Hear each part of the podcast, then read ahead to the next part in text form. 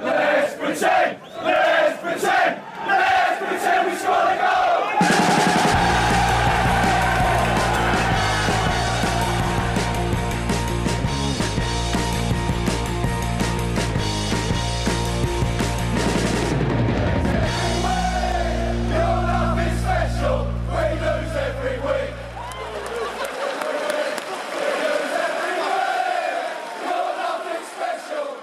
Har Sportbladets Premier League-podd, eller eh, vad vi nu ska kalla den i framtiden. Än så länge heter den Sportbladets Premier League-podd. Eh, Patrik Syk heter jag. Med mig har jag eh, Kalle Karlsson, eh, Frida Fagerlund och eh, Makoto Asahara. Eh, vi kanske får döpa om den här podden om ett par säsonger, eller lägga ner den. Jag vet inte hur vi ska resonera. Florentino Perez Invitational. Ja, Det är det vi precis. ska döpa podden till. Ehm, den, europe den europeiska superligan har eh, Nej, skickat aldrig. ut ett... Ja, Super League. eh, vad, skulle du säga? Vi, vi, nej, jag skulle bara säga att vi, vi kommer aldrig gå över på den, den mörka sidan. Det här kommer alltid vara Ja. Jag, jag var, det var en viss glimt i ögat. Okay? Visst namnförslag ska tilläggas. Där. Ehm, pressutskicket kom söndag natt, natten mot, eh, mot måndag egentligen, svensk tid. Eh, men, men ryktena hade ju kommit långt tidigare på söndagen, även utspel ifrån Uefa och Fifa. Eh, Boris Johnson har twittrat, eh, Gary Neville är arg, Gary Lineker är arg. Ja, alla är arga egentligen. Vad sa du? Ja. Prins William är arg till och med. Prins William är arg. Eh, ja. men alla är arga på det här. Eh, och det är uppenbart så att eh, det här är ju inget nytt. Det har pratats hur länge som helst. Silvio Berlusconi försökte dra igång det här på 90-talet. Det har ju liksom hela tiden funnits som eh, eh men hängt lite grann över fotbollen att ja, vi har spelat lite på lånad tid för att i framtiden kommer det ändå handla om en europeisk superliga som eh, närmar sig det amerikanska franchise-tänket eh, i alla fall ehm, runt eh, ekonomi för att det är mycket mer lukrativt för just ägarna i en sån modell. Och det är ju be- bedrövligt. Jag vet inte vad man ska, hur man ska resonera runt det. Jag känner lite grann att eh, reaktionen från fotbollssupportrar, det är ju många som säger, jaha, reagerar ni nu? Men det har ju liksom hänt eh, hur mycket grejer som helst, varför reagerar ni inte tidigare? Men det, Eh, det är den här metaforen med, med grodan i kastrullen. Eh, man märker inte att vattnet har blivit för varmt förrän det är för sent på något sätt. Eh, det, är- det är små förflyttningar hela tiden mot någonting som ligger längre och längre ifrån det man en gång eh, liksom förälskade sig i tills att man helt enkelt inte känner igen det längre. Eh, och för många var nog det här eh, Eh, det steget kanske som eh, eh, till en fotboll som man bara helt enkelt inte känner igen längre. Sen får vi se, det är mycket kvar som ska hända och det är väldigt mycket förhandling och det är väldigt mycket hot just nu som hänger över de här klubbarna som har skrivit på. Ehm, och vi får se vad som händer framöver. Frida, vad, vad har ni pratat om hemma hos dig de senaste två dagarna? Ja, alltså det var ju en blandning av chock, precis som du säger, och eh, alltså totalt väntat också ju.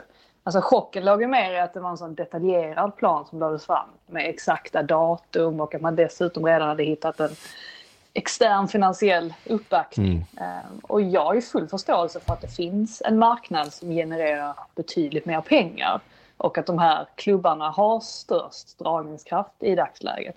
Men mitt problem med hela den här modellen är ju att för mig så är ju inte fotbollen som vilken annan industri som helst där företag som växer sig störst vill växa sig ännu större och då på köpet går miste om den sportsliga prestationen. Alltså fotbollen är ju något som har format vårt samhälle i hundratals år och allt som krävs numera för att bryta ner det är ju att man har en ägare som bestämmer sig för att nu vill jag tjäna mer pengar och skita i fotbollen och de tradition- traditionella fansen. Alltså jag, jag motsätter mig hela det tänket och hade önskat att det en gång i tiden hade funnits större eller starkare regleringar kring vem som får äga en fotbollsklubb och vilket motiv denna har. Det finns ju bättre och sämre exempel. Och samtidigt så inser man ju att, precis som du är inne på, att det är ju ett slag som förlorades för länge sedan. Och om jag då får citera Michael Cox på The Athletic så hade han ju en lite, lite annorlunda take på hela grejen och menade att inhemska ligor utan de här största lagen egentligen vore bättre ligor. Att Bayerns dominans till exempel, nu är inte de en del av Super League-konceptet men de har ju tagit över Bundesliga på ett sätt som har lett till att den själva tävlingsnerven i stort sett uteblir varje säsong. Och det är ju samma sak i Spanien med sina storklubbar. Och visserligen vann ju Monaco och Leicester för några år sedan men det var ju, det var ju undantag snarare än normalt för Frankrike respektive England.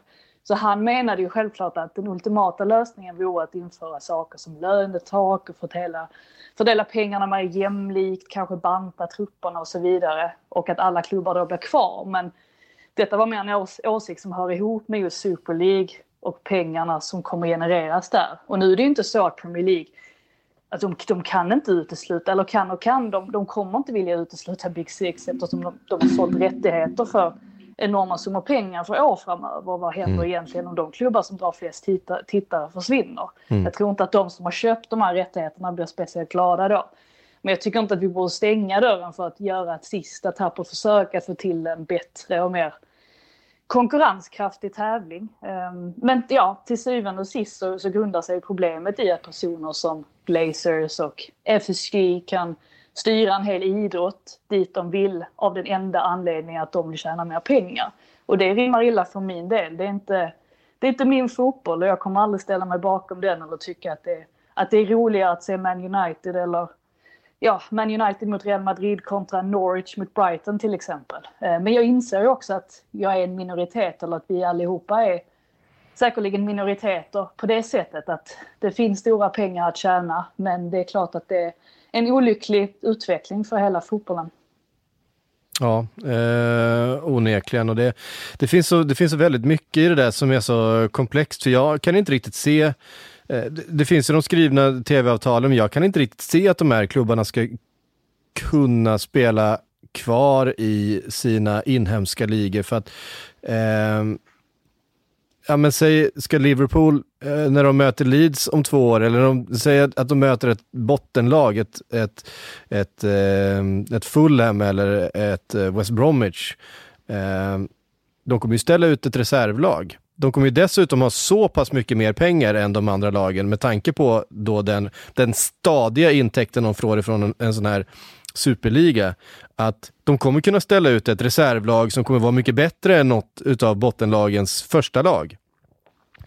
Eh, så vi kommer ändå inte få se de största stjärnorna eh, och de bästa lagen i Premier League, för det kommer eh, inte vara den viktigaste ligan plötsligt för eh, den här föreningen. Eh, det... det är väl just därför man har svårt att se att det här faktiskt kommer ske. Att det, det känns som att det är ändå, trots att de har sin detaljerade plan, så är det ändå så pass mycket som inte riktigt är på plats och som man inte riktigt förstår hur det ska kunna gå att lösas. Mm. Så just därför så känns det väl som att det kanske ändå är tumma hot den här gången också. Att det är ett sätt att sätta press på mm. Uefa. För vi får inte glömma bort att hela Champions League-konceptet, det är inte som att Uefa är the good guys i allt det här. Alltså Champions League var ju superligan det är ju det som man måste komma ja, ihåg. Det kommer bli ännu mer superliga nu också i med den nya ja. modellen, alltså the Swiss model. Alltså ja. Det håller också på att förändras. Så att det, är inte, det är inte som att Uefa borde liksom, eh, ja, det är inte som att de står på den goda sidan och sen så den här superligan den onda, utan jag tycker egentligen nästan att allihopa är på är på den onda sidan. Eh, Men det är ju det är, det är lite så, nu kommer jag, känner jag, att det blir lite djävulens advokat från min sida, för jag är kluven i allt det här. Eh, måste jag faktiskt ärligt talat säga. Och det vet jag att många kommer att reagera på det. Att för jag kan. Men, men ändå liksom att jag tror att ligafotbollen för de här klubbarna, det är det som på något sätt har missförstått alltihop. Det är inte som att de kommer att skita i den och ställa ut B-lag. Det gör de ju redan nu inför viktiga Champions League-matcher. Man roterar helt och hållet och har trupper som är bredare än, än liksom alla andra klubbar. Men du kommer fortfarande se alltså överraskningar, du kommer fortfarande få skrällar. Sen är det ju då att ligorna vägrar att kanske ha med de här klubbarna om de ska bryta sig ut i det här. Men jag tror inte att någon av de här 12 klubbarna har tänkt att nu ska vi ditcha våra inhemska ligor för att spela i detta helt och hållet, utan det här är ju en ersättning på Champions League. Sen kan man ju tycka vad man vill om att du ska ha en turnering som du har 12 klubbar som inte kan åka ur, ur. De får hur mycket pengar som helst. Så att det i sin tur kommer att bygga klyftorna i de inhemska ligorna. Men om man tittar på det Uefa har föreslagit. men det kommer ju bli fler matcher. Jo, men det har ju Uefa redan föreslagit i nya Champions League också. Jo, alltså, men alltså hela grejen är väl också att det känns väl inte riktigt bra att ska de Ska de, alltså visst man kan peka på att de fortfarande hanterar Premier League som, eh, ja, alltså att i vissa fall så är det viktigare att gå långt i Champions League, men det handlar ju om något enstaka lag. Alltså, mm. Just nu är det Chelsea och Man City som är, som är kvar i Champions League exempelvis. Alltså ska, ska alla de här Big Six börja behandla Premier League som att det är någon sorts, jag vet inte, som träningsmatcher. Eh, samtidigt som, de då, ska, samtidigt som de då ska generera extremt mycket pengar genom den här Super League och öka klyftorna något helt enormt. Vill vi verkligen, är det dit vi vill? Nej. Nej, dit vill vi inte. Och grejen är ju att eh, jag, jag, tror också, Makota, att de i första läget har de säkert tillräckligt bra trupp för att ställa tillräckligt bra lag på benen för att vinna även i Premier League. Men jag tror flyttar man gränsen på det här sättet, skapar en egen liga som har sådana enorma ekonomiska incitament, så kommer det inte dröja mer än ett, två, tre år. Sen kommer betydelsen av den inhemska ligan vara mindre och mindre och mindre och mindre och till slut är det ingen alls. Och då kanske visst, de spelar där och, utifrån sina egna planer som de såg ut, men jag tror inte de har något fokus alls där till slut. Och då tror jag att vi har hamnat där som farhågan är. Mm. Eh, det är jag, bara, tror... alltså, jag tycker det finns en jättebra... Det är bara att titta på de inhemska kupperna. Det finns inte pengarna i, i de inhemska kupperna. Eh, de betyder mindre och mindre. Eh, det, det, alltså, precis samma sak kommer hända, hända med de inhemska ligorna i där. Eh, för väldigt mycket är det så att de, de europeiska kupperna, alltså framförallt Champions League, har ju konkurrerat ut de inhemska kupperna. Det finns ju inte en, en alltså spanska cupen är inte vad den brukade vara, de engelska cuperna är verkligen inte vad de brukade vara. FA-cupen brukade vara minst lika viktig att vinna som ligan. Eh, det är inte ens i när... tillbaka, men ja. ja men, jo, men alltså, det är klart, men vi får gå, vi får gå 30 tillbaks. Ja. Eh, FA-cupen lever ju väldigt mycket på att de har den här Champions League-platsen också. Att det är en sista... Eh, mm. Alltså för de klubbarna då som, som har, ja, som Arsenal exempelvis förra säsongen, så betyder ju FA-cupen... Det betyder ju eh, enormt mycket mer än att det bara var ännu en trofé. Utan det var ju även liksom en biljett, eh, biljett in i, i Europaspel. Så att, mm. ja, bara flika in. Men eh, apropå det där med tomma hot, för det tycker jag är intressant. Som sagt, det, är inget nytt den här frågan. Det har ju funnits under hela 2000-talet ett eh, latent hot om att skapa den här typen av eh, liksom utbrytarliga. Och då har det känts som tomma hot, tycker jag. Mm. Alltså med förhandlingstaktik. Den här gången känns det ju som någonting mer. Eh, den här gången känns det som konkreta planer att verkligen skrida till verket. Däremot är jag fortfarande säker på, eller fortfarande, jag är säker på att eh, den här enorma ilskan som eh, kommer att liksom eh, skölja över de här ägarna, klubbarna, spelarna, eh, tränarna för de här lagen, alla. Det kommer att göra att det finns alla möjligheter att stoppa det här. Jag är helt övertygad om det. Jag tror inte att eh, eh, de vet vad de har gett sig in på faktiskt. Det är möjligt att det är i åldern, som de säger där, att eh, i åldern 16 till 24, morgondagens supportrar kanske inte tittar lika mycket i, i den utsträckningen som de vill. Men jag tror ändå de kommer få se en sån stor backlash på det här. Och de kommer att inse att ja, det, är, det kanske till och med är så att de de förlorar pengar på det här. De företagen som ska sponsra med de här enorma pengarna, för någon ska ju skjuta in de här pengarna, jag antar att det är tv-avtal. De eh, kommer inse att, ja okej, okay, men är det så här stor, eh, stort motstånd mot det här, då kanske vi inte på sikt kommer dra in de här pengarna som kommer att göra det här hållbart. Och plus att alltså, europeisk fotbolls USP har ju varit att den inte är som den amerikanska. Mm. Att vi inte har stängda ligor utan den här, att den här tävlingsnerven fortfarande existerar. För det är ju inte, det, det är inte fotboll. Alltså man har en, att, att, ha en, att ha en stängd liga på det sättet. Alltså man, man tappar ju så mycket i och med det. Och jag tror, tror precis som det kallar att vi kanske ibland, ibland kanske det blir lite för mycket statistik och, och allt det här att man baserar eh, ja, men vissa saker väldigt mycket utifrån ja, undersökningar av diverse slag. För att tittar vi exempelvis på allsvenskan så visst, det är inte så. Allsvenskan drar, drar inte in några stora pengar. Fotbollen är ju vad den är därefter. Eh, men om det är någonting allsvenskan har så är det ett enormt starkt rykte som att vara en, en, en väldigt, eh, vad säger man, publikvänlig eh, fotboll. Att man vill åka dit och, och se ett Stockholmsderby eller gå på Malmö stadion eh, när det är någon stor match och, och känna av den atmosfären. Att där har ju allsvenskan på något sätt, de har ju verkligen embraceat det här med att, det, ja, att de har sina, sina supportrar eh, som sjunger och eh, ja, alltså står upp för laget i, i varenda match. Och det har ju liksom successivt börjat försvinna här också i England, alltså på de största arenorna. Just eftersom att biljettpriserna är, höga och eh, det kanske inte är de här mest dedikerade supportrarna som har, som har råd att, att gå på matcherna. Men jag tror också att, att man inte ska underskatta de personerna. Alltså jag, jag, jag tror att för själva arenaupplevelsen så ska man nog hålla hårt i de fansen. Jag hoppas innerligt att de här gubbarna är det väl främst som sitter och bestämmer att de verkligen ser värdet i de här eh, personerna. Och eh, så vill jag tillägga att jag tror att jag sa Champions League på FA-cupen men jag är, jag är högst medveten om att Arsenal spelar i Europa League så att det är ingen som behöver, ingen som behöver påpeka det. Alltså, jag, måste, jag måste bryta in här också innan, innan man börjar få liksom hatmejl för att eh, man stöttar det här och, eh, och så vidare.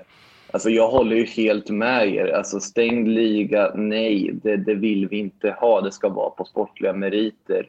Ja, det finns en fara med att de rika blir rikare och det är inte nödvändigtvis så att de fattigare blir rikare bara för att de rika blir rikare, vilket ju var Florentino Perez argument som han då hade för det här att det här är för fotbollen för att pengarna då ska sippra ner genom pyramiden ner till alla andra. Men det där har vi ju hört förr i andra sammanhang så. också.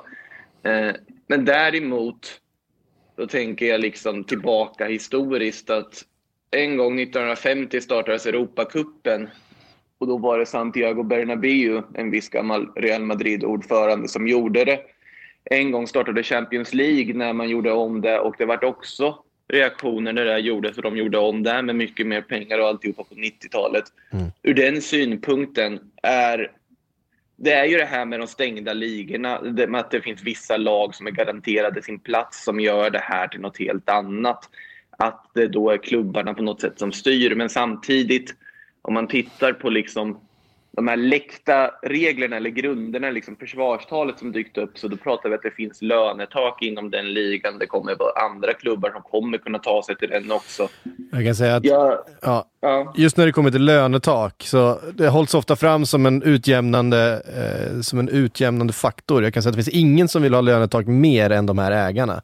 Eh, därför att de vill ju betala ut så låga löner som möjligt. Eh, det är ju en av en de eh, mm. mest lukrativa delarna med att äga ett, eh, en idrottsfranchise i, i Nordamerika, är att det finns ett lönetak, vilket gör att eh, den där förhandlingen med de absolut dyraste spelarna, alltså det, det blir eh, en helt annan sak. Det finns mycket mer pengar att plocka ut ur föreningen för de här ägarna om det finns ett lönetak.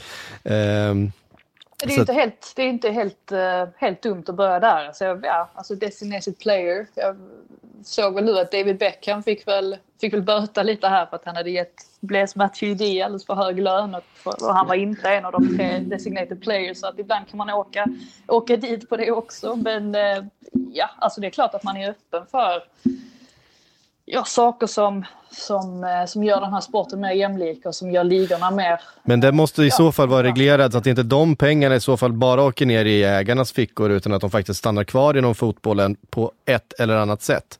Ehm... Ja, för det är det jag, man också... Ja, förlåt. Ja, förlåt. Ja, kör, kör du. Kör du. Nej, jag tänkte du. bara nämna med, alltså just med, med gräsrotsfotbollen. Mm. Så jag antar att man säger så på svenska också. att just att det är ju det man är rädd för också, att det ska, det ska påverka längre ner i, i näringskedjan. Mm. Eh, och det vill man ju inte. Eh, kör, Kalle. Nej, men jag skulle säga, ja, jag tycker faktiskt, när man tittar på fotbollen de senaste åren, visst det är klart det finns exempel på att eh, klubbar har vunnit ligan eh, som Bayern många år i rad. Men jag tycker ju att det, spelfältet har jämnats ut de senaste åren. Om man tittar på Premier League i år så ja, City har sprungit iväg nu, men eh, jag tycker att det är jämnare än vad det har varit tidigare. Det är väldigt många klubbar som slåss där uppe. Så här många klubbar har vi inte haft tidigare. I Italien har vi ju faktiskt ett fall av att Juventus inte vinner ligan den här säsongen. Mm. I Spanien så har ju Real Madrid och Barcelona nu sprungit upp i, i pole position, men hela säsongen har ju faktiskt Atletico Madrid varit i, i ledning där. Jag tycker Vilket de fortfarande spelet... är, ska sägas också. Ja, har de tagit tillbaka den nu? Ja, de tog ju tillbaka Madrid spelade ju, vad var det, 12 skadade mot Getafe och fick noll. Ja, du ser, jag har missat det. Men ja, du ser, då, då är de i ledning nu till och med. Ja, eh, och i Frankrike ja. så leder inte PSG eh, ligan så. Jag, eh, jag tycker att jag ser, när jag ser den spelmässiga tendensen, hur fotbollen har utvecklats spelmässigt och taktiskt de senaste åren, så har det gett större möjligheter för lag att faktiskt ha ett eget spel och överraska än vad det var för tio år sedan. Jag, jag är lite rädd bara att pandemin har påverkat mer. Alltså jag, just den här säsongen så, så känner jag att det, det har varit så många konstiga omständigheter. Eh, ja, alltså olika ekonomier har, eh, har tagit så mycket stryk. Eh, spelschemat har varit väldigt, väldigt tätt. Så att jag, jag, vågar inte, jag vågar inte dra några slutsatser av den här säsongen. Men annars håller jag ju med såklart om att ja, men kolla där, liksom West Ham och, och Leicester, att de ligger så högt upp i tabellen. Det var väl ingen som hade trott det för, för ett år sedan. Och det är ju det vi, det är det vi vill behålla. Samtidigt så Men City, de sprang iväg återigen redan i januari. Så att, mm, de har den bästa tränaren också. Ja, och bredast trupp. Och, och, jag menar, titta i Tyskland, jag tycker det är ett bättre exempel. Bayern leder ligan, ja absolut, men det är inte jättemånga poäng. Och Red Bull Leipzig som inte har förmodligen inte en enda spelare som skulle gå in i Bayerns startelva. Det är inte så många poäng efter de ligger nu. Och jag tycker inte att avståndet är så stort idag som det var tidigare faktiskt. Jag tyckte det var större förut. Och jag tycker att det går åt rätt håll faktiskt. Mm. Ja, alltså det finns ju någonting, alltså rent spelmässigt så känns det också som att eh, eh, spelarna är, är jämnare i, eh, i eh, eh, alltså det finns, det finns fler bra spelare nu för tiden än vad det fanns för, för eh, 10-15 år sedan. Eh, eller kanske 20 år sedan. Eh, det finns liksom riktigt, riktigt bra spelare i, i varenda lag.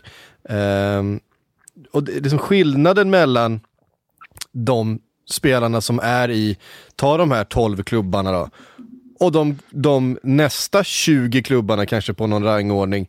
Eh, det är inte helt självklart att det finns, att det bara är bättre spelare i de största klubbarna. Eh, det, jag tycker att det, skillnaderna är mycket mindre än vad de var eh, förr i tiden. Eh, det, jag, vet, inte vad det beror på, eller, eller ifall jag har fel. Det är bara någonting som jag har noterat. Eh, jag menar, du kan ta in en, en spelare från eh, i stort sett vilken ta, ta topp top 12 i, i Premier League. Du kommer hitta spelare där som kan gå rakt in och göra bra och du kommer inte märka någon större skillnad i, i de tre, fyra, fem största klubbarna eh, där.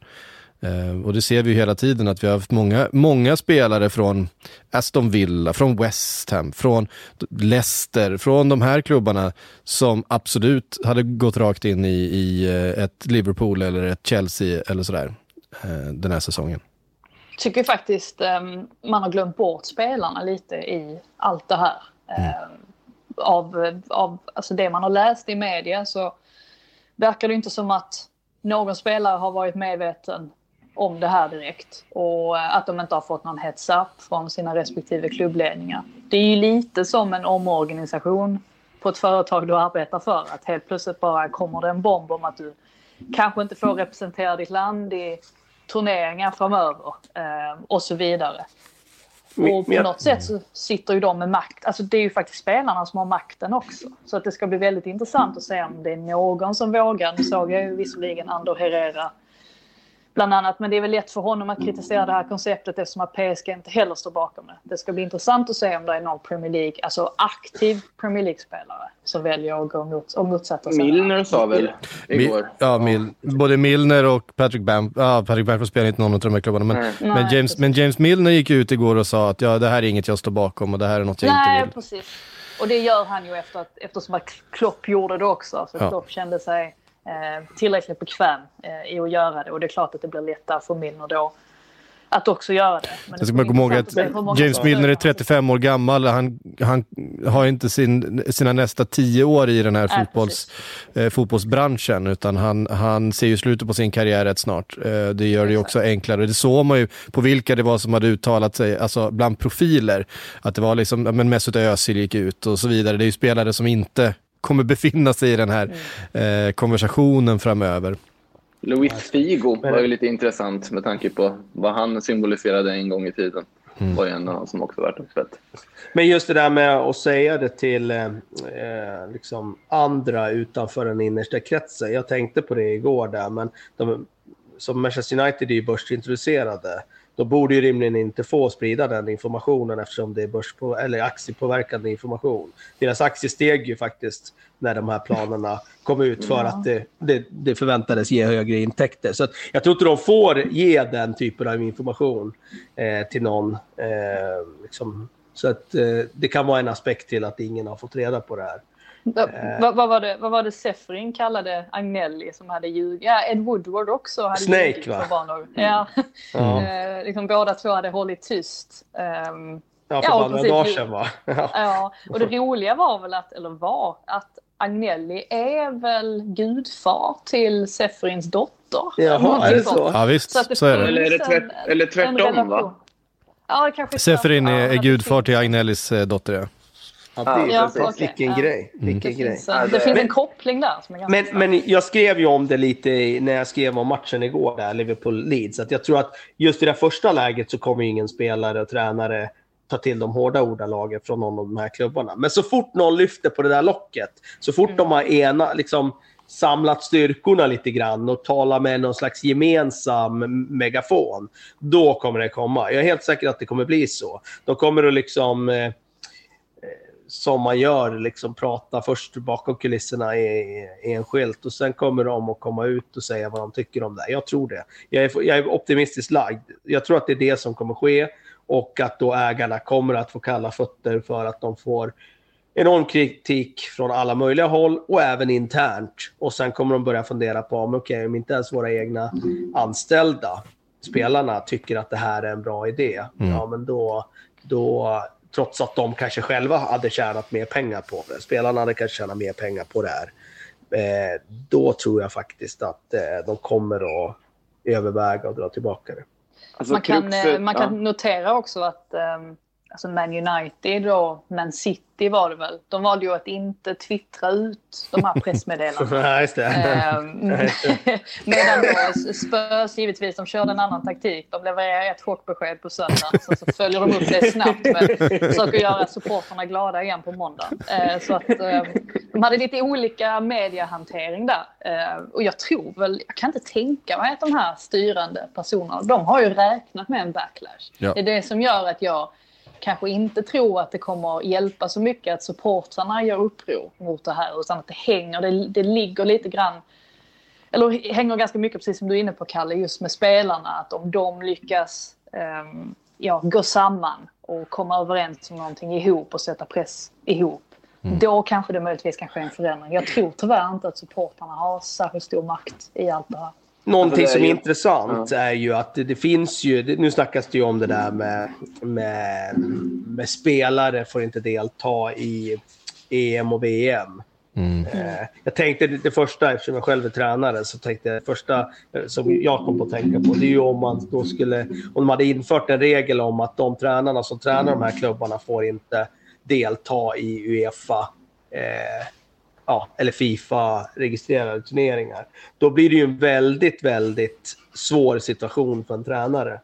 I och med att cykeln på en tränare är ju väldigt kort. Och får du sparken från en sån klubb, ja då har du ju knappt några jobb kvar att ta i så fall. Eh, nu vet jag att de, nu såg jag att det fanns ju vissa sådana här legala eh, hinder för den typen, någon fri arbetsrätt Ja. och allt sånt där. Men eh, ja, med tanke på det där med tränarutbildningen och sådär, du vet den ska vara e Uefa-certifierad och så vidare.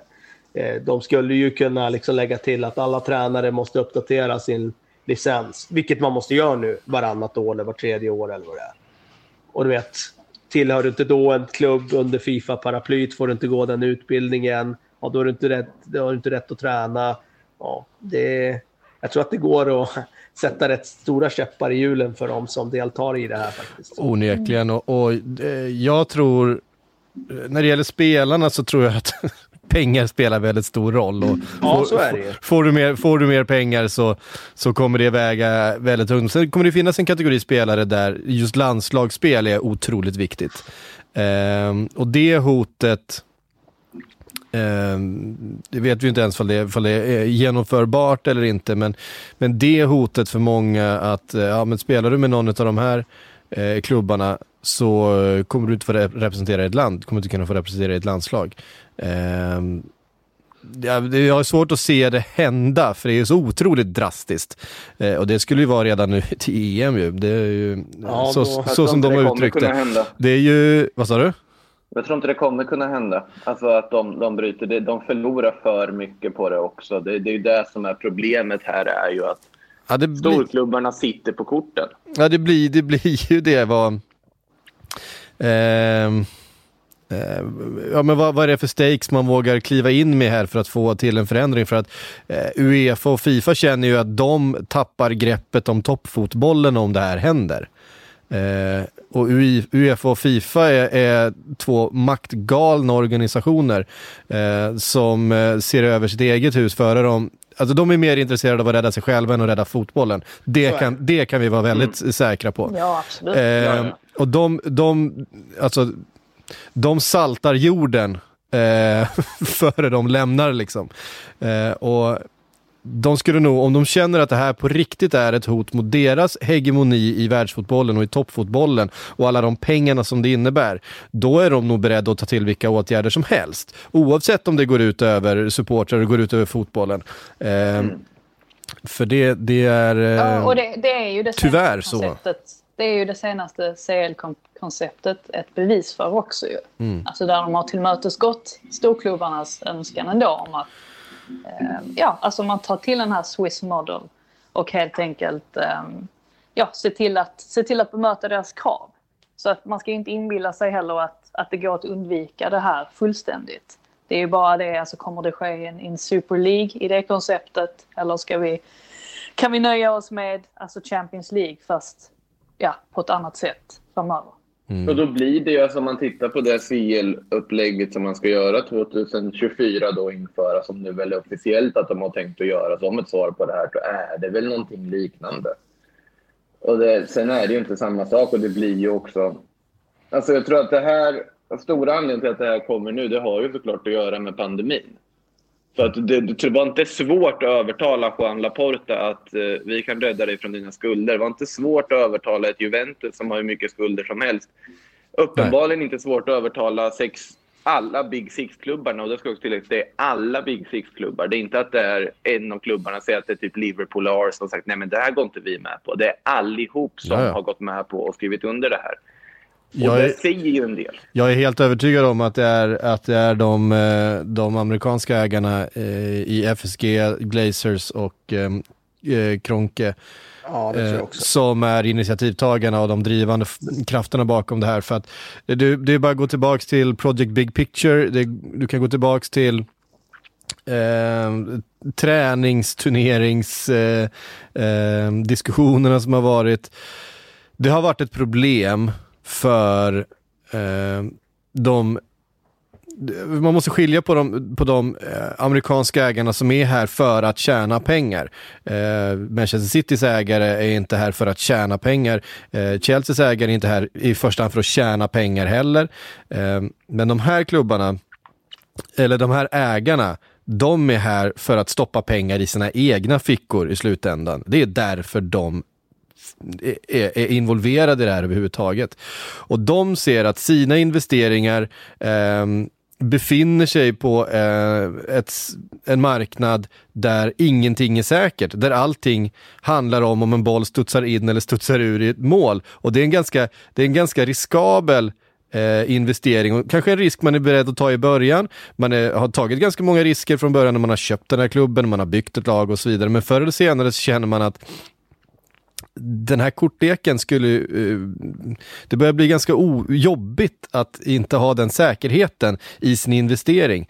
Ehm, och ser man då en möjlighet att, eh, att rigga det här spelet, att, att spela med märkta kort eh, till ens egen fördel, då kommer man ta den. Därför att man är inte här för fotbollens skull eller för, för supportrarnas skull. Man är här för, för sin egen skull och det handlar om att tjäna pengar det är inte konstigare än så. Det, Ja. Det... Här vill man ju ändå flika in också att alltså, oavsett hur, hur illa Arsenal har skötts, alltså både på och utanför planen under senaste årtiondet så, så är det ju ändå en klubb som har levt alltså, inom sina, sina egna medel och förhållit sig till financial fair play. Alltså Wenger, det var ju många som skrattade åt honom eh, under hans eh, sista år där när de, de höll i plånboken och, eh, ja, och inte eh, liksom spenderade en massa på, på spelare och försökte ta sig tillbaka till toppen på, på ett sätt, och, och, eller på det sättet. Och det är klart att Krönke, han är absolut ingen, ingen idealägare och han bryr ju bara om sig själv. Men ska man vara helt ärlig så, så har ju faktiskt Arsenal,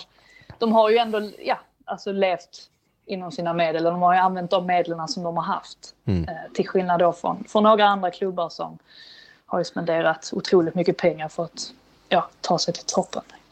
Ja. Sen är något som jag tycker är intressant också. Vår vän Florentino Perez här gick ut och eh, hade något intressant citat här. Att han tycker att det här är, som han, ur hans synvinkel så tycker han att det här är planer som har kommit till för att rädda fotbollen som han säger. Mm. Eh, och i grunden handlar det väl om att klubbarna har fått en hård smäll av pandemin här och drar inte in lika mycket pengar. Jag vill bara skjuta in att om det nu är så att de har förlorat pengar av pandemin, om det nu är så att, eh, som de menar på, på i undersökningar, att, att unga människor i åldern 16 till 24 inte tittar på fotboll, inte lika intresserade, de vill bara ha stora matcher. Det innebär ju att produkten inte är lika attraktiv längre då kan man faktiskt sänka löner. Det är inte någonting som står mm. någonstans att man inte kan sänka löner för någonting som inte drar in lika mycket pengar längre. Eh, och det är så, jag menar, det är ett ganska tydligt exempel här nu med Barcelona och Laporta som kommer tillbaka till Barcelona och det är väl, antar jag då, mission i sommar att få behålla Leo, Leo Messi här. Mm. Men det är ju en förhandling. Leo Messi är jättebra, eh, men han är faktiskt rätt gammal nu det finns ju faktiskt ett scenario där Barcelona kan säga att nej, men vi har inte de pengarna eh, längre. Vi, vi väljer att gå vidare. Mm. Och den klubben då, och då är Messi på marknaden. Absolut, då är Messi på marknaden. Det, då är det ju också en förhandling med hans nästa klubb. Det är inte så att Messi bara kan säga jag ska ha de här pengarna och alla måste betala. Det är ju fortfarande en förhandling det, det är ju ingen mänsklig rättighet för de här Nej. klubbarna att fortsätta Nej. vara så här rika och det så här det stora. Det irriterar mig och det, du sätter ju verkligen huvudet på spiken där kring hela det här problemet som vi har inom fotbollen idag. Att det styrs på det här sättet och att vi har accepterat det under så lång tid. Och det är som sagt, det är inte fotboll för mig. Alltså det är inte... Men här blir ju också en aspekt, alltså jag håller helt med dig Kalle, fullkomligt. Det är liksom bara grunden att lönerna har ju skenat iväg överdrivet och summorna har skenat iväg. Det kan ju alla hålla över, vara överens om. Men problematiken är på något sätt som får de spanska klubbarna att initiera det här har ju också att göra med att under pandemin när spanska och italienska klubbar som har spenderat för mycket tidigare och satt sig själva i fixen till stor del eh, tittar på vad Big Six i England gör. Naturligtvis, de har fortfarande ekonomiska bekymmer, men de har ju en helt annan säkerhet i form av det enorma tv-avtalet, i form av allting runt omkring. Att det här på något sätt blir något desperat drag av Florentino och Madrid att på något sätt rädda sin status som en av de världsledande klubbarna. Sen kan man tycka absolut vad man vill om det. Men det ligger något i jag tror att ändå pengarna som har funnits i England, utan dem, utan att de klubbarna hade haft det som de har haft det liksom här, så tror inte jag att vi hade fått det här på det här sättet nu. Nej, så är det. Och det är, det är väldigt tydligt här att, att klubbarna kommer in med lite olika ingångsvärden i det här, med lite olika motiv. Eller motivet är hela tiden att tjäna mer pengar. Det är motivet för alla de här klubbarna. Men av lite olika skäl. Eh, för Real Madrid och Barcelona så har de sett att produkten La Liga har varit för svag i, i jämförelse med produkten Premier League. De behöver någonting mer. De behöver fler, de behöver fler Champions League-matcher för att inte halka efter. För Premier League-klubbarna ehm, så är eh, Premier League-varumärket jätteviktigt och jättebra. Det tror jag de vill behålla. Men det är för många om kakan där. Ehm, det, det, Champions League-pengarna som ju också är jätteviktiga för dem. Det finns bara fyra platser och de är sex, kanske sju i år. Eh, Vem vet? Det finns åtta klubbar som slåss om de där eh, fyra platserna. Det är en alldeles för osäker investering. För den, den risken löper ju aldrig Real Madrid till exempel, att missa Champions League. Det händer ju inte. Eh, eller för, Ja, för det- Bayern München. Det är väl det som har fått Krunke då, exempelvis, att eh, få lite panik nu eftersom att Arsenal, som ju många har, Mm. har eh, påpekat också, ligger ju väldigt långt bort ifrån Champions League-platserna. Och Tottenham ser ju också ut att missa dem och ändå är de involverade i det här. Jo, Som jag menar- givetvis då är baserat på, inte på sportsliga prestationer utan på allting annat. Ja, men det räcker med att titta på, på Liverpool, regerande mästare, vann Champions League året innan, ett av världens bästa lag. Ja, några skador, man har en svag säsong, bensinen går, eh, rinner lite grann. De är inte garanterade någon topp 4-placering. Spela 1-1 mot Leeds igår. Jag tycker det ser halvskrynkligt ut med att lösa den där Champions League-platsen till nästa säsong. Eh, som det är just nu så eh, hoppas jag nästan att vi missar den. Eh, bara för att jag är sur. Eh, men så att det finns liksom inga garantier. Chelsea, det finns ingen garanti att de löser topp fyra heller. Det, det, det är så pass små marginaler att det, den marginalen vill de ju ta bort för att det handlar om så jättemycket pengar för dem om de löser eller inte. Och det, de kan inte styra det, de kan inte garantera det. De kan inte bara investera och känna att det här kommer eh, garanterat hända. Eh, det är för stora risker. Och det är det som är det kittlande. Det är därför vi älskar sporten. Precis. För att det finns den oförutsägbarheten. Mm. Och jag, jag, tror att de, jag tror att de tar sig vatten över huvudet. Jag tror inte de förstår Nej. hur mycket de skulle ta bort om de skulle förändra det här. Jag tror också de underskattar det faktum att fotbollsmatcher utan nerv, om de spelar den typen av, ja nu skulle det vara två grupper med tio lag där. Ja visst, det är tre, vad var det, tre som gick till slutspel och sådär. Jag tror det blir många döda matcher där också. Det har de inte räknat med, men det kommer bli det. Ja, Eh, verkligen. Även där.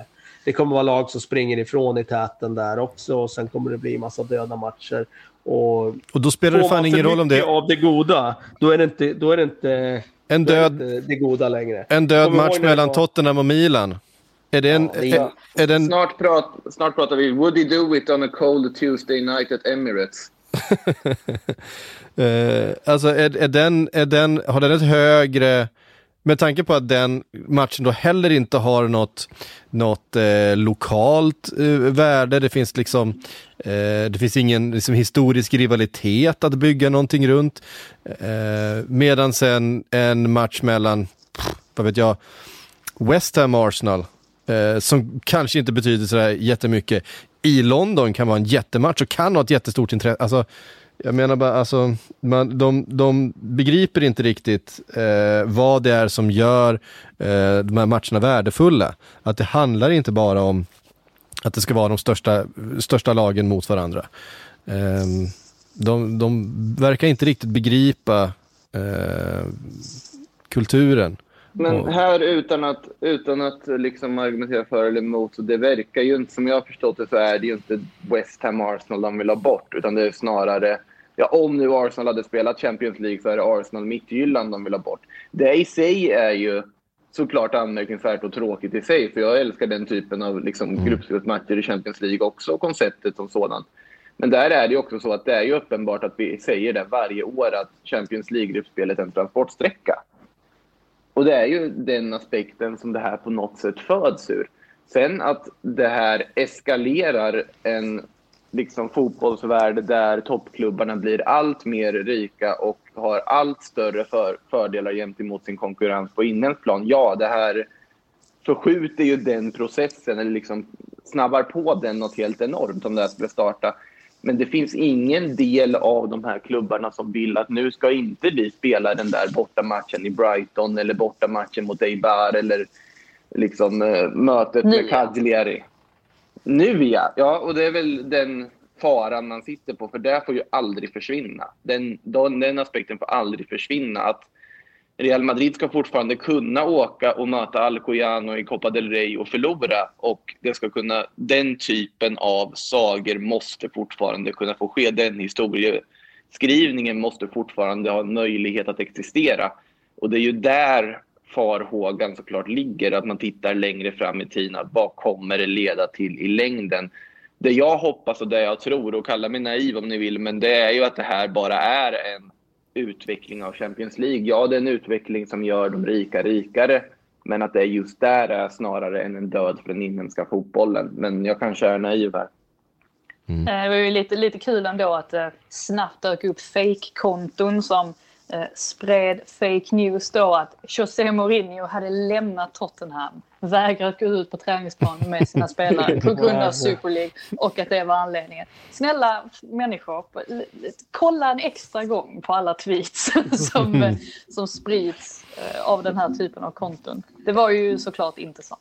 Ja, nej, det var, det var inte så det var. Eh, och eh, ja, José Mourinho eh, är mycket, men någon slags eh, moralisk gatekeeper. Det, eh, det... det var ju lite sött när han, skulle, när han hade liksom hela pressuppbådet där, när han skulle lämna arenan. När han stod och filmade alla på sin Instagram. Så ni har klippet. Ja, det gjorde det. Eh, faktiskt också, eh, jag tror inte att det är en hel... Att, jag tror faktiskt inte att det är en slump ändå att Tottenham bestämde sig för att släppa det pressmeddelandet under måndagen. Alltså jag tror inte att det var även om det inte hade någonting med Super League att göra på så vis, så av det man har kunnat läsa, alltså uppgifterna kring hur, hur ledningen har tänkt och vad de har tyckt om Mourinho, så har de ju främst varit väldigt rädda för att det här, eh, ja, alltså att relationen supportrar eh, och eh, Tottenham då, att det har börjat kollapsa, att det har börjat knaka i fogarna på så vis att, ja, att de istället för att då har fått, eh, har eh, eh, ja, knutit till sig nya supportrar så har de faktiskt tappat supportrar med Mourinho. Och att det här då beslutet att sparka honom, att det på något sätt gjordes för att ja, men tillmötesgå supportrarna och få dem lite, lite gladare ändå. Jag, jag tror inte att det är helt omöjligt att det faktiskt Nej, det tror jag också. Det, det ja. tror jag också. Det är alldeles för mycket sammanträffande för att det Precis. ska vara helt så. Men det, det man måste ifrågasätta där, för jag antar att vi går över på Mourinho-grejen nu. Ja, det kan vi göra. Eh, det är ju faktiskt från början eh, Daniel Levis omdöme. Han är ju ändå känd som en väldigt, väldigt skarp affärsman och duktig på att eh, ha drivit Tottenham med mindre resurser än de andra storklubbarna och gjort det väldigt bra under många år. Bra på att rekrytera. Pochettino var ju såklart en eh, fullträff. Hur kunde han gå så snett med den här rekryteringen? För han sa ju i dokumentären, och det ska man ju inte lita på varför han säger det då, det han har ju inte anledning att säga, att han hade anställt en av världens topp, eller att Mourinho var fortfarande en av mm. världens topp två tränare. Och i min värld så var det så länge sedan som han blev omsprungen. Det var så länge sedan som han var utdaterad. Det var så länge sedan som han faktiskt eh, kändes väldigt passé. Och ja, jag var jätteförvånad över att han fick eh, ett så stort jobb efter Chelsea redan. Mm. Eh, men då var United hade sina skäl, eh, ja, det har vi pratat om många gånger. De behövde ett stort namn tyckte Ed Woodward och deras ägare. Inte kanske nödvändigtvis den tränarfilosofin de behövde, utan ett namn. Att Tottenham sen skulle ta honom tyckte jag var jätte, jättemärkligt. En tränare som går helt emot deras värderingar spelmässigt och, och så vidare. Eh, det, det kändes... Det, det är ett totalt haveri av eh, Daniel Levy tycker jag. Levi gick, Levi gick ju i samma fälla där får man ju säga som, som Woodward också gjorde det här med att ja, men låt oss ta in ett, ett stort namn som kommer eh, ja, skapa riktigt buzz kring, kring Som klubben. har vunnit var... titlar. Ja, precis. Och det var ju ändå det får man ju säga att Mourinho drar ju uppmärksamhet till ja, sig. Och han absolut. har ju, alltså så fulla som de presskonferenserna var efter att han hade anställts. Det var ja. ju en, en remarkabel skillnad. ja, nej, det förstår man Det vill man inte missa. Mig, Nej, och jag, jag, kan ju tänka mig att Amazon var otroligt nöjda också med den anställningen. Ja, just det. Ja, just det. Eftersom Det att de kan fan ha spelat in det också, alltså inget förvånar mig längre. Nej, Nej. och de, utan Mourinho hade de inte hittat till Super League för de har inte haft den Amazon-dokumentären att visa som en titel. För att ta sig in. Eh, och, ja, och grejen är ju också att, ja, men precis som du säger Kalle, att just det här hur, hur eh, att det var raka motsatsen gentemot Pochettino. Och man har ju sett det lite också på den här spelartruppen, alltså hur de har eh, ja, alltså beklagat sig över Mourinho. Det har ju skett lite i etapper. Alltså i början just den här eh, tough love som Mourinho kör med. Ja men det funkade. Det funkar på vissa spelare. Eric Dyer pratade ju om att det gav honom en liten skjuts faktiskt av att höra, men om Mourinho kom fram till honom och sa till honom i princip att du har varit usel sen du kom tillbaka från skada och sen gick han bara därifrån.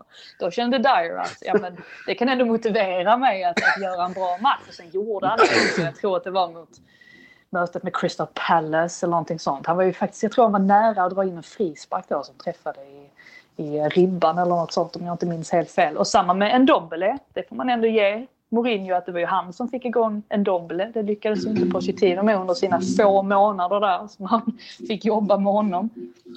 Ehm, så att det är klart att det har funkat ibland ju. Och så köra den taktiken. Och det sades väl också att Harry Kane var den spelaren som inte vände honom ryggen. Alltså som stod för Mourinho ända, ända in mot slutet. Och det är väl klart att det är enkelt för Harry Kane eftersom han är lagets viktigaste spelare. Och det enda han bryr sig om är väl att han får spela. Och sen så ja, har han då en god relation till Mourinho så finns det väl ingen direkt anled, anled, anledning för honom att kritisera Mourinho så, eh, så öppet.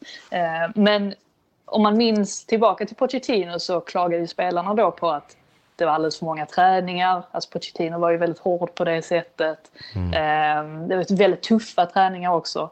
Och nu helt plötsligt så har, ju, har det ju gått till att Eh, Eh, ja, alltså att man har tyckt eh, nästan att det har varit för, kanske inte för få träningar men att det har fokuserats på fel bitar. Jag såg någonting om att spelare var irriterade på att man hade haft genomgångar där man eh, jag pratade om hur man skulle försvara försvara inkast mot Liverpool alltså i flera timmar. Och spelarna menade på att de vill inte sitta där och prata i timtal om hur vi ska försvara oss mot motståndare hela tiden. Alltså hur ska vi, hur ska vi spela mot dem när vi har bollen? Och att de principerna som de använde i alltså de anfallsstrukturerna till exempel, att det var från Pochettinos tid snarare än då Mourinhos.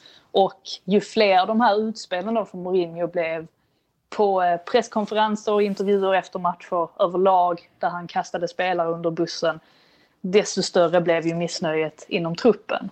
Eh, och det kan också vara en av anledningarna för att han sa ju en grej, Mourinho, på sin sista presskonferens här, mötet med Everton. Eh, någonting om att, ja, la ni märke till att jag inte kritiserade någon spelare efter förra mötet? Alltså någonting i den stilen. Och det får ju en att tänka att han kanske insåg att det här har inte gått speciellt väl hem. Alltså ledningen är inte speciellt nöjda med hur jag hanterar media. Men då var det ju för sent uppenbarligen. Och så försvann han igen. Så att, ja, otrolig utveckling. Så vi får ju inte, komma, får inte glömma bort heller att det har ju varit en konstig säsong också.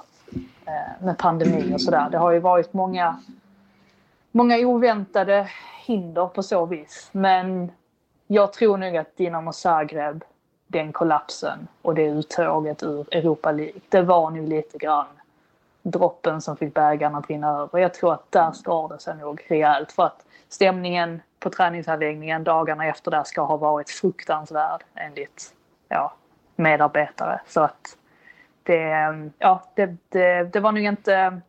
Det var nog svårt att um, klamra sig upp därifrån. Alltså från, från den gropen man hade grävt då. Ja. Alltså, va vanligtvis hade man ju suttit här och nu börjat diskutera. Ja, Ryan Mason och gänget tar över som interim. Kan de rädda Tottenhams säsong? Men man sitter ju samtidigt där och tänker att vad, vad spelar det för roll då? Om de tar en sjätte plats liksom.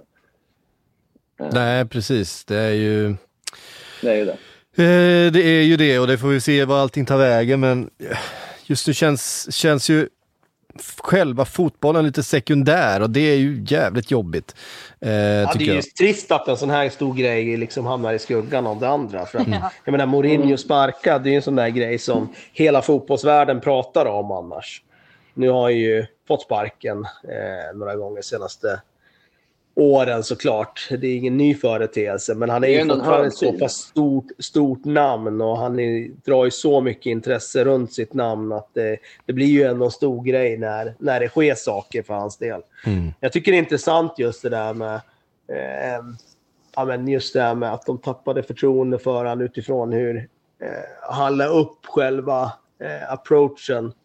Eh, hur ska vi förhålla oss till motståndare kontra vad, hur mycket fokus ska vi lägga på när vi själva har bollen.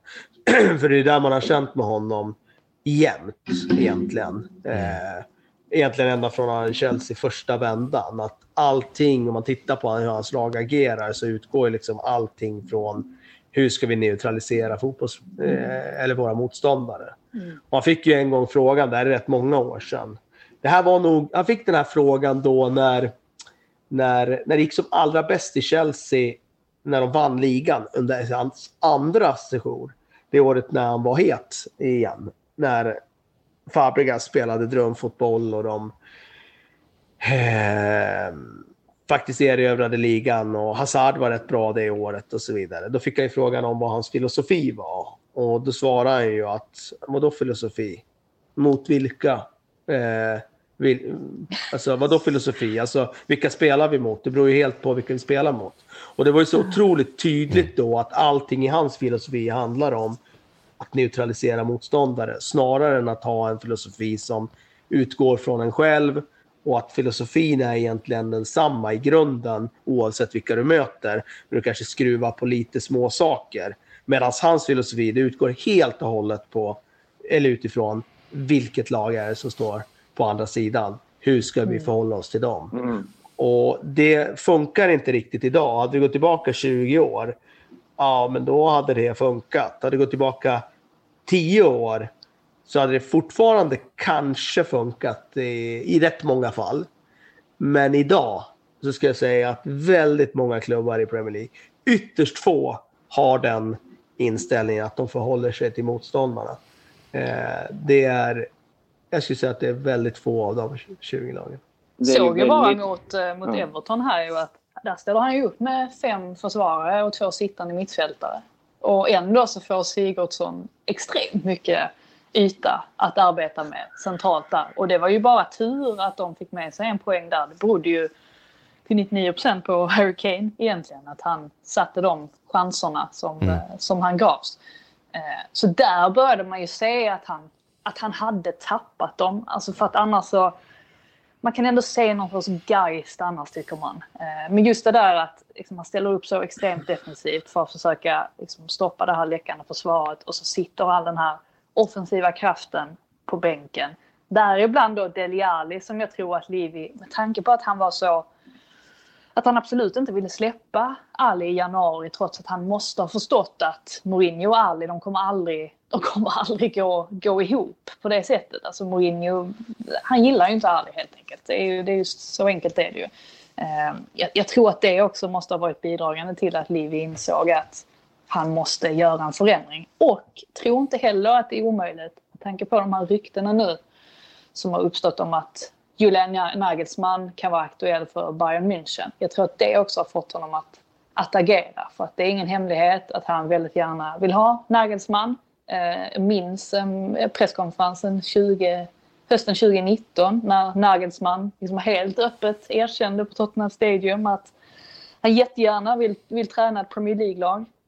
Skulle inte förvåna mig om det är han som, som blir nästa Spurs-tränare. Och då kände väl Livi att trots då att det kostar en del för dem att göra sig av med Mourinho. Det var väl därför också man kände att tajmingen var märklig. Dels då att det är sex dagar till, eller nu är det fem dagar till och med, till, eh, till ligacupfinalen mot Man City.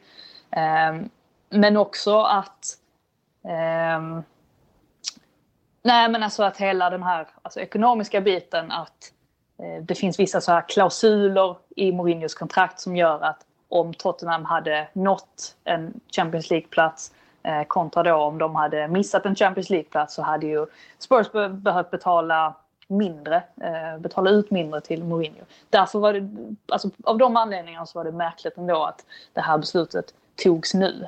Eh, men som sagt, jag tror att eh, det finns en vilja att gå ganska hårt efter Nagelsmann. Det har ju pratats om Brandon Rogers också, men frågan är om han inte är lite för nöjd i Leicester just nu. Att det kanske inte finns en sådär jättestor anledning för honom att, att lämna klubben och då är det kanske bättre att, att gå för Nagelsmann. Så vill man kanske göra en liten Chelsea också. Eh, man såg hur bra det gick att plocka in en tysk tränare eh, dit. Så att eh, det är kanske den linjen man, man testar nu istället för att gå på ett, eh, ja, ett av de största, största namnen som man gjorde förra gången. Jag eh, måste tyvärr avlägsna mig till ett möte här, så jag kommer att lämna er lite i förtid. Men jag måste bara först klargöra. Nej, jag är inte för Super League. Alltså jag, men jag försöker titta på det på något sätt nyanserat, se liksom anledningarna. Men bra. jag är inte för det, så bara liksom vill klargöra det för alla som lyssnar och tror att jag sitter här och klappar eh, Pe- pappa Perez om axeln och bara kör. Nej, jag tycker det är bedrövligt också, men jag, jag kommer inte bojkotta det. Det är lugnt säga. Makato, du, du kan nog sova, sova lugnt i natt. Det det känns viktigt ändå att poängtera en sån här tid. Ja. Men eh, nu var jag tyvärr inte höra Fridas fina sammanfattning av City-Chelsea, men jag får ju lyssna i efterhand. Det får du göra. Eh, Jag, jag, jag ser så här, apropå det här med att se saker eh, ur det andra perspektivet. Eh, News and Star eh, skrev ju en eh, artikel med rubriken eh, “Reasons why a European Super League would be great for football”. Och så var det bara Ja. två, två meningar i, i artikeln. “There aren't any”. End of article. Bold att skriva det. End of conversation for me. Vi hörs allihop. Japp, det gör vi. Ja. Ehm, ja, men vi, måste, vi måste riffa lite mer på, på Mourinho känner jag ändå och på Tottenham och vad som händer. Eh, om vi får spekulera lite då. Nu tar ju Brian Mason över eh, resten av säsongen här, vilket jag, vilket, vilket, vilket jag gillar. Alltså, det är ju fantastiskt med tanke på den olycksaliga karriären, eh, väldigt sympatiska Ryan Mason. Eh, i, gick när han, när han skadade sig och var tvungen att lägga sina fotbollsskor på hyllan så är det ju eh, glädjande att se honom liksom tillbaks på den stora scenen och i en klubb som, han, eh, som har betytt så mycket för honom och eh, där han ju är fostrad. och att han är så ung fortfarande. Det är ju det Ja. som är helt sjukt. Han är 29 bast. Liksom. Mm. Så ja. Men han får väl, hjälp, eh, får väl hjälp av Chris Powell också va? Om man inte är helt... Ja, Det precis. stämmer. tar det. Det stämmer. Eh, gamle Det stämmer. Charlton-managern. Han såg man eh, Precis, många gånger ska ni veta. Ja, det, är- så att det, mm, det var faktiskt en, en, en bra tränare. Oerhört gott intryck av honom där säsongen 20, 2012 eller vad det var. Ja. Ehm, men det är väl inte en det, det, det kan ju inte vara en, eh, en långsiktig lösning med, eh, med eh, det partnerskapet. Ehm, det ska ju in en ny tränare till sommaren och då, då vill man ju ha tre namn. Och jag vill att det ska Ja, vara jag- någon... jag- du? Jag gav ju dig två ju. Ja, jag vill ha ett till. Ja, det har ju snackats om Nuno av någon märklig Vem? anledning. Nuno, Nuno Espirito okej. Santos. Ja, det, det är ju väldigt intressant eftersom han inte heller står för någon offensiv fotboll. Och Tottenham går ju nu från en, en tränare som eh, har ansetts vara alldeles för defensiv för deras approach. Men jag, jag, jag måste understryka det där med att det är inte alltid folk kan göra den bedömningen. Alla är inte kapabla att göra den bedömningen. Eh, uppenbarligen inte eftersom Nuno kopplas samman då i så fall med Tottenham. Ehm, Ja, jag skulle bli jätteförvånad om de gick på honom eh, efter att ha haft Mourinho. Eh, att dagens han- band är säkert... inte- Ja. är Ja, jag säkert tänkte bara. Ja. Och det är bara in- gratulera om de får honom. Ja, nej, fortsätt. Nej, men det är ju bara gratulera om de får Na- Nagelsmann. Då, då tror jag att då, då har de lagt förslag på en av de tränarna. är som inte han-. Är inte han klar för Bayern München redan, Nagelsmann? Ja, det kan ju vara så. Det kan ju vara så. Jag vill ju ha in... Inte han är, ja, det, det är väl klart att det är säkert... Um, alltså det har, ju, det har ju ryktats väldigt mycket. Men Mm. som sagt, han har ju flörtat med en flytt till Premier League. Så det är ju möjligt att han, ehm, att han kanske ser det som, som attraktivare. Även om då Bayern självklart är det absolut största jobbet i, i Tyskland och ett av de absolut, absolut största jobben överlag. Men det är ju möjligt att han kanske är, är intresserad av att eh, komma till en annan liga och, eh, och testa på livet där.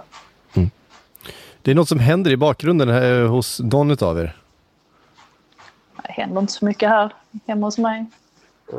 Det kan vara här i bakgrunden som det är lite ljud. Ja, jag bara noterar att det är något som, något som händer. Um, um, Jag tänkte bara säga det om Nuno också att ehm, med tanke på att han har försökt ändra Wolves spelsätt i år utan att lyckas egentligen. Alltså varenda gång han har testat sin fyrbackslinje så har han ju nästan alltid gått tillbaka till trebackslinjen för att han har insett att det, det trots allt fungerar bättre. Alltså med det som bakgrund också så har ju inte Nuno, han kommer ju inte direkt från en liksom, succésäsong heller. Så på så vis så vore det ju också verkligt om man, om man plockar in honom. Mm. Ja, ska vi eh, säga någonting om, eh, om eh, resultaten? Alltså bara en, en detalj till med, med just eh, Tottenham och Mourinho. Tottenham ska ju faktiskt spela en ganska viktig match här till helgen. Eh... Om den inte blir eh, avblåst. Det var ju faktiskt en intressant take av Gary Neville där. Att han tyckte att den skulle blåsa av hela Carabao Cup-finalen här. Mm. För ja. att eh, ja, bara göra ett statement. Det, ja. det, det, tror jag inte kommer hända. Nej, det tror inte jag heller kommer hända, men det hade varit kul.